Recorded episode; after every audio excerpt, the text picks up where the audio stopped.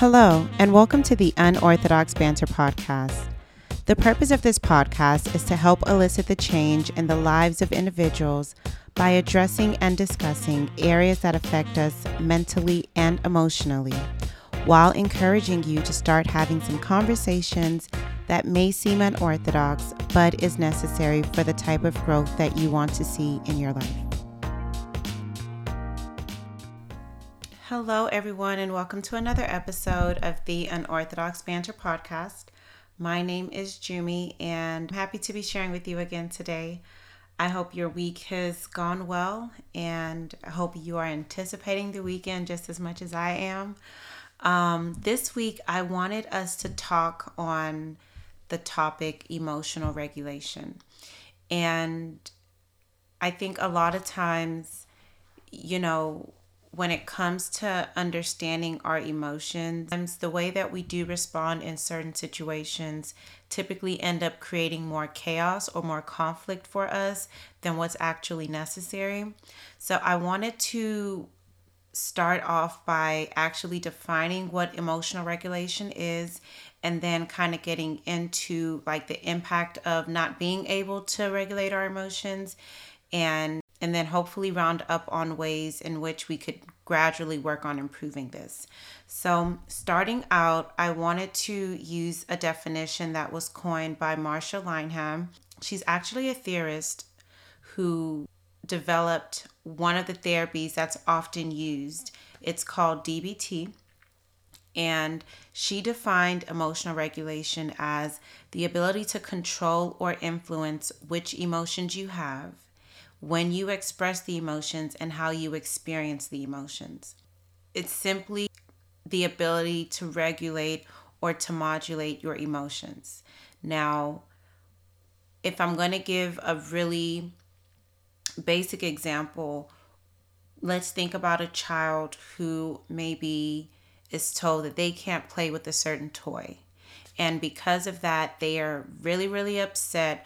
But maybe because they either don't have the proper vocabulary to really express what they're feeling, or, it's just happening too fast for them to process, they just begin to express their frustration by either breaking things or throwing things or kicking and screaming.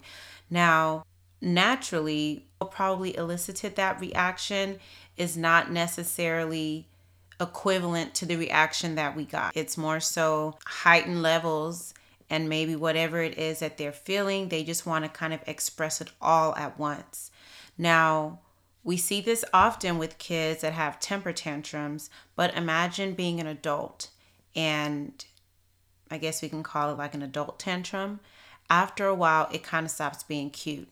Even for kids sometimes, it's not really the cutest thing, but typically we can kind of understand, we're a little bit more patient, I guess, in trying to help them learn how to use their words and learn how to express what it is that they're feeling. But once we kind of step into adulthood, this begins to create conflict in so many other areas. Now, we talked a little bit in the past about what happens to the brain when there is a chronic threat to safety or a constant underlying factor of anxiety. And as we've kind of discussed in the past, we understand that our brain really forms connections to different experiences that we have. And when it comes to regulating our emotions, if we don't use something, we lose it. So if we get to a place where we have certain feelings, or we have certain thoughts, or we have certain experiences, but we're not necessarily able to properly process them, our brain kind of codes how we've responded in the past. And if for whatever reason that was something that was effective for us at that point in time, that's what we continue to utilize. What becomes an issue, though, is when it creates more conflict. Let's say you are driving down the road, someone cuts you off, and you're irritated. You're really, really upset about that, right? Maybe you had to hit your brakes really hard. It startled you, and in that moment, yes, you might be justified to be frustrated, or yes, you might be justified to be irritated, but the way that you respond might be with extreme anger. And, you know, you might see someone who ends up chasing this person as they're driving. They might rear end them, or, you know, we've even heard of situations where a person pulls out a gun while they're driving, right? Other examples could possibly be, let's say you have planned to go like on a romantic date with your partner, and last minute they cancel the date on you. And because of that, you now begin to equate in your mind that, okay, well, because this person canceled on me, they must not love me. And because they don't love me, I am going to just automatically end this relationship with them. What we begin to see is the inability to properly regulate what you're feeling. So if we're going to use kind of like a scale, you experience something maybe on a level 1 or 2, but then how you respond to it might show up like at a level 10. Now, because there is difficulty with regulating the emotions, more than likely when you come down, you're not going to come down back to a level 2. You might still feel these emotions lingering, and you might come back maybe to like a 5 or 6, but then imagine something else happening that triggers another level of emotion for you. So you're now at a 6. Remember, before we were at a 1 or 2, it kind of went up to like a 10. We came back down to a 6. So now something else happens and triggers you. So now we're not going to go back to a 10, because we never return back to our baseline. So there are still emotions that are still present that maybe you're trying to control, maybe you're trying to suppress, maybe you're trying to handle. But then by being triggered again, we now go from like a 6 to a 12. So ultimately, with emotional regulation, it is very important to know how to really process what it is that you're feeling in a healthy way, so that ultimately when that incident has passed, it's not something that is all-consuming for you, but rather you are able to kind of properly code the experience that you're having. Now, whatever the outcome is of the type of emotion that you're having, we know that it puts us on edge, right? But an individual that is having difficulty with regulating their emotion, like we said, you automatically do not return back to that place of peace, back to that baseline. Rather, you're on high alert. So now somebody who is on high alert is, in a sense, paying attention to other moments where offense may occur. So you now have someone who is kind of on edge nonstop, and they are actually waiting for offenses to occur. They're prepared for it. They know how to respond. They know how to show up. And again, the response that they give is not necessarily equivalent to what they've experienced, but to them, that's how they know how to express themselves. So emotional dysregulation, which is the inability to regulate your emotions, is typically seen in individuals who have a background of invalidating environments. So let's say, for example, you grew up in an environment where your emotions were not validated. You felt like you always had to fight for a certain response. You always had to fight for, to be treated fairly, or to feel as if you were respected, or feel as if you were being heard. You adopt that. And because you adopt that, there's this kind of mentality that you kind of have to fight for everything. Now, there are things that have happened to us that we are not responsible for whatsoever. However, the issue now becomes when we have a little bit more influence over how we show up. And if we are constantly using our past experiences to justify our current reactions, that's when it really begins to create a lot more chaos for us. That's when it really begins to strain our relationships. That's when it really begins to impact the closeness that we can develop with people, the level of respect that people have for us, because after a while, it becomes, I would say, like a rehearsed response, But ultimately, if we're being completely honest, it's a choice. Now, not only is this seen with individuals who have a background of invalidating environments, but this can also be seen with individuals who experience a lot of feelings of fear, loss of control, the possibility of being rejected, not necessarily knowing how things are going to turn out, because there's this tendency for them to be hyper alert. The way they respond typically is exaggerated. Now, on the outside, it looks like a person might be overreacting. However, unfortunately, it reproduces negative preconceived notions that people have. So what that means is you looking at an individual who finds it difficult to regulate their emotions, like, well, why are you acting like that? That was out of line. That was uncalled for. You didn't have to go that extreme. You went from 0 to 100. That was not necessary. However, for that person experiencing whatever it is that they are experiencing, there is, like we've said, this preconceived notion of how people see them, of how people treat them, of the level of respect that people have for them. And because in their mind, they kind of have this preconceived notion, it doesn't lend to them improving themselves, because all they need is for one more thing to validate that thought that they have, and to them, they're justified. I want us to keep in mind that emotions aren't necessarily good or bad. I tell my clients that you can't necessarily be judged for what you feel. What you feel is what you feel. If I feel cold, you can't get mad at me because I'm cold. It's what I'm feeling. Now, my level of response to it is more so what I am responsible for. So because we know that emotions aren't necessarily good or bad, it's more so about identifying them rather than being consumed by them. And that's where the emotional regulation comes in. A person that is not able to properly regulate their emotions are, in a sense, consumed by what they feel. And when we are consumed by what we feel, the thing about feelings is that they're fluid, they change. So you might be happy in 1 minute and then something happens. You might be irritated the next minute. You might be sad shortly after that. You might get excited.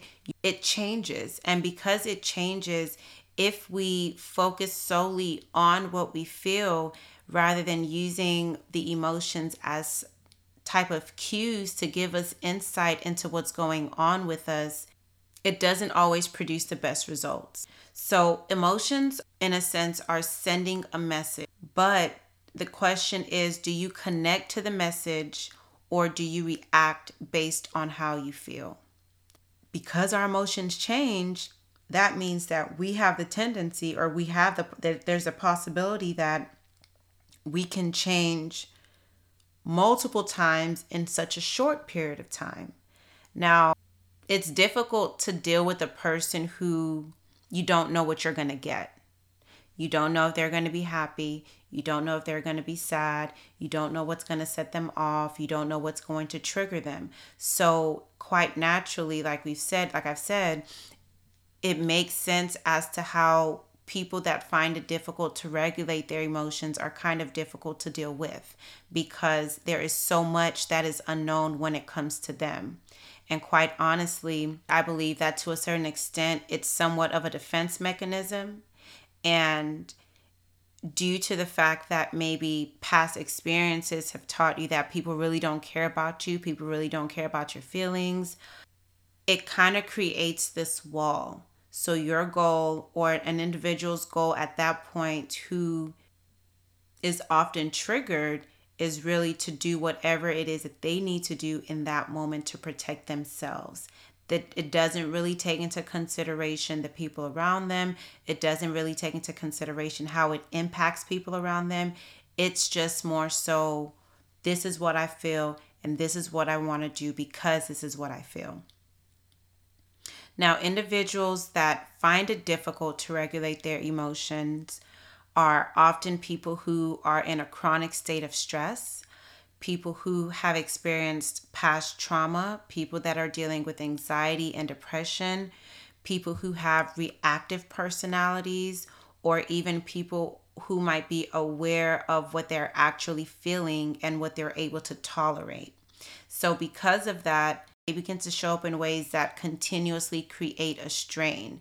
And if a person is in a chronic state of stress, their emotions, that the emotions that they now possess that might be changing from time to time, it doesn't make it easier, because ultimately it's still coming from an unknown place. You don't know what's going to happen in the next moment. So because of that, they become just more reactive more than anything. Other factors that might contribute to emotional dysregulation could be biological factors. It could be addiction. It could be sleep deprivation. It could be nutritional issues. That means maybe like a poor diet, or, hangry, people that are hangry. I get hangry sometimes. And it's more so important to ask yourself, what is a function of my behavior? Why am I doing what I'm doing? Why is it more rewarding for me to be reactive or for me to be angry than for me to maybe take some time and think about my response before responding? If we're able to kind of take some time and do that evaluation, you can take a look at your history and take a look at how you've shown up in past situations and really use that to assess how beneficial that is for you or how detrimental it is for you. And then you can be that individual to make that decision on whether or not it supports the type of life that you're wanting to live, or if it calls for a shift in how you show up. So to kind of go a little bit further, when we talk about ways to improve our ability to regulate our emotions, some of the things that I would really recommend is, first and foremost, labeling our emotions. And this is difficult for some more than others, just because we tend to rely on some of the core emotions that we typically know: happy, angry, sad. And we don't really utilize the expansive vocabulary that might be present in actually expressing how we feel.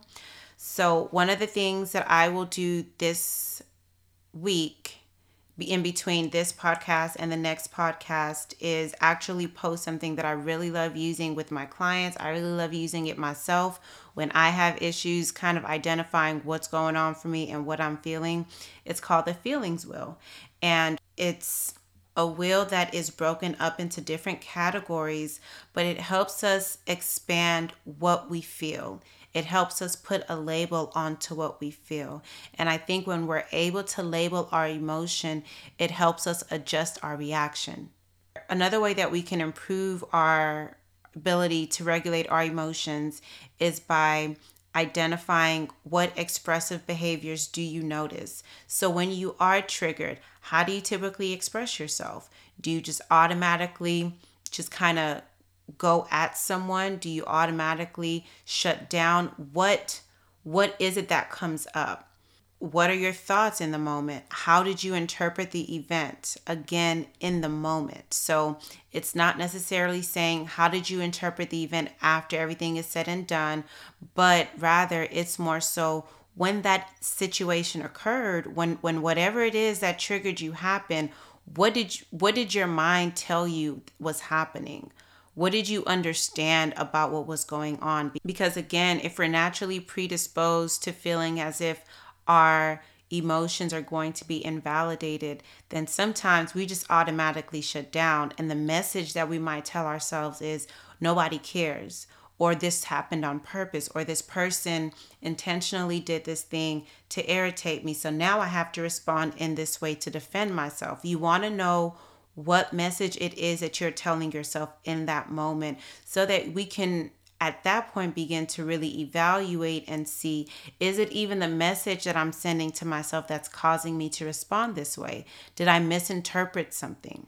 Another one would be being aware of the after effects of your reactive responses. So after you might have responded in whatever way you choose to, what are the after effects of it?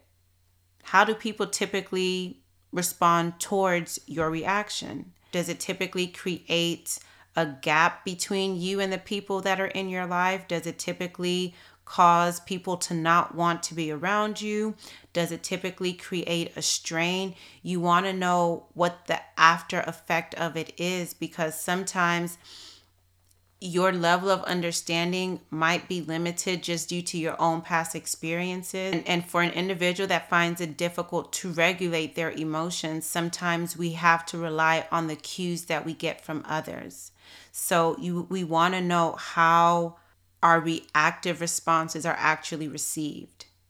What message are we getting back from the people that we might react towards, so that that can kind of give us a gauge of whether or not this was actually necessary or not.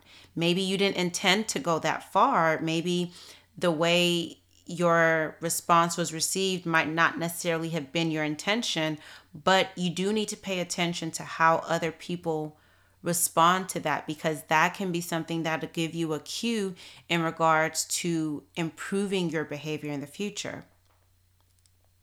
Another good one that I typically recommend is a mental rehearsal.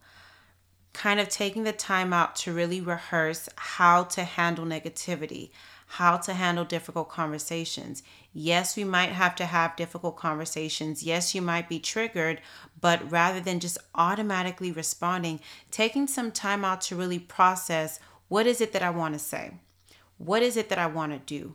What are possible consequences if I choose to follow this path? Because if we are able to kind of slow down and really think about our chosen method of response, then that can give us the ability to either identify maybe we're going too far, or maybe we're interpreting this the wrong way. Knowing your triggers. I recommend list your top 5 triggers. If you understand that, how you respond or how you react to certain things that happen aren't always matching up to maybe the experience that you had, and sometimes you might feel as if you go overboard, know your triggers, because your triggers are often going to be the same. And if you at least know that, okay, when this happens, I'm triggered, it gives you this mental ability to kind of prepare yourself in the event that you are triggered in the future. Everyone is not going to know your triggers, but it is your responsibility to identify what those triggers are for yourself. Everyone's triggers are different. So someone who feels as if they're not cared for, a trigger might be someone canceling on you at the last minute, and that automatically sets you off. You need to know what it is that causes you to go from that level of 0 to 100, so that at the very least, even in the event that something like that does happen in the future, you're kind of mentally prepared for how to respond alternatively rather than the way that you typically would respond. And then lastly, what reinforces your current emotions? And this typically will go back to our thoughts. What are those things that reinforce the things that you feel? What are those things that reinforce the feeling that I always have to be on the defense? What are those things that reinforces the beliefs that I'm not cared for, or I'm an afterthought to people? Identify them so that at the very least, you're not just responding to your own trauma, but you're responding in a way that ultimately brings about resolution.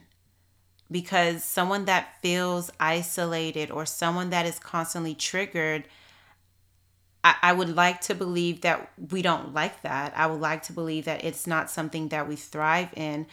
More so, it's just something that's become normalized. So it's really about understanding what are the things that reinforces the current emotion, so at least you have a good level of awareness of that.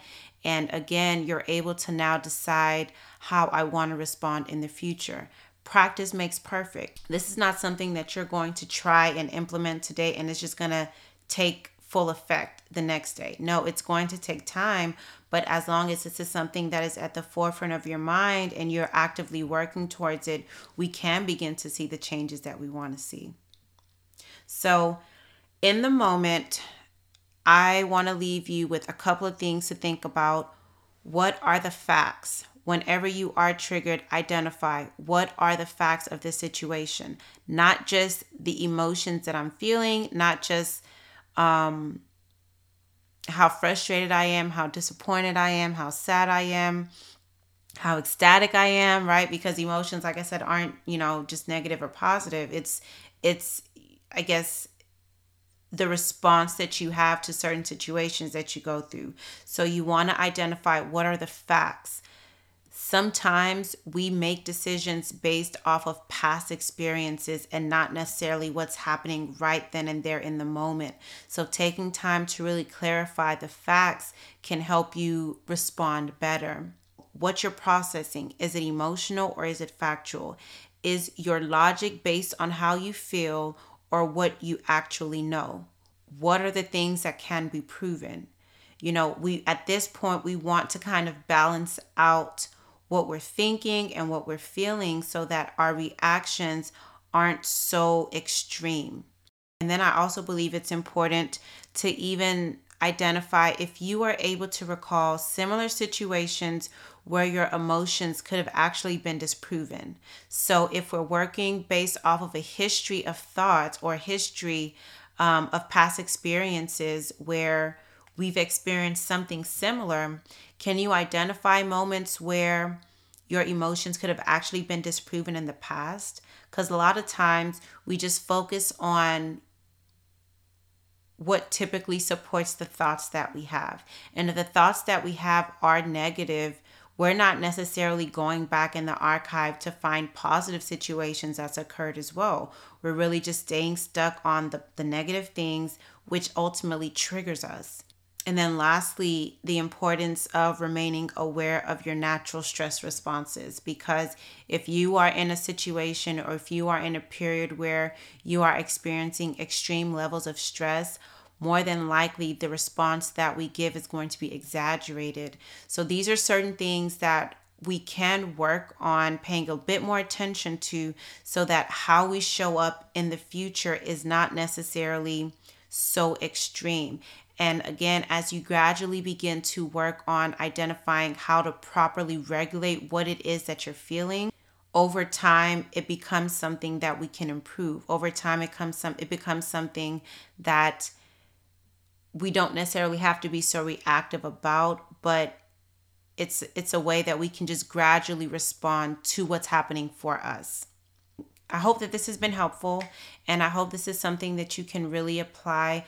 Take some time out to kind of really assess, how do you respond to certain emotional situations? How do your emotions influence how you show up and how you respond in situations? And if you feel as if there are moments where you find it difficult to react in what you would identify a healthy way, these are some things that you could possibly utilize to better help you navigate through them and also help you improve the relationships that you have with people rather than increase the strain that is present in the relationships due to the level of response that you have in situations.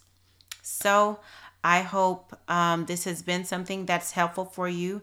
I hope you have an amazing weekend, and I look forward to sharing with you again next week.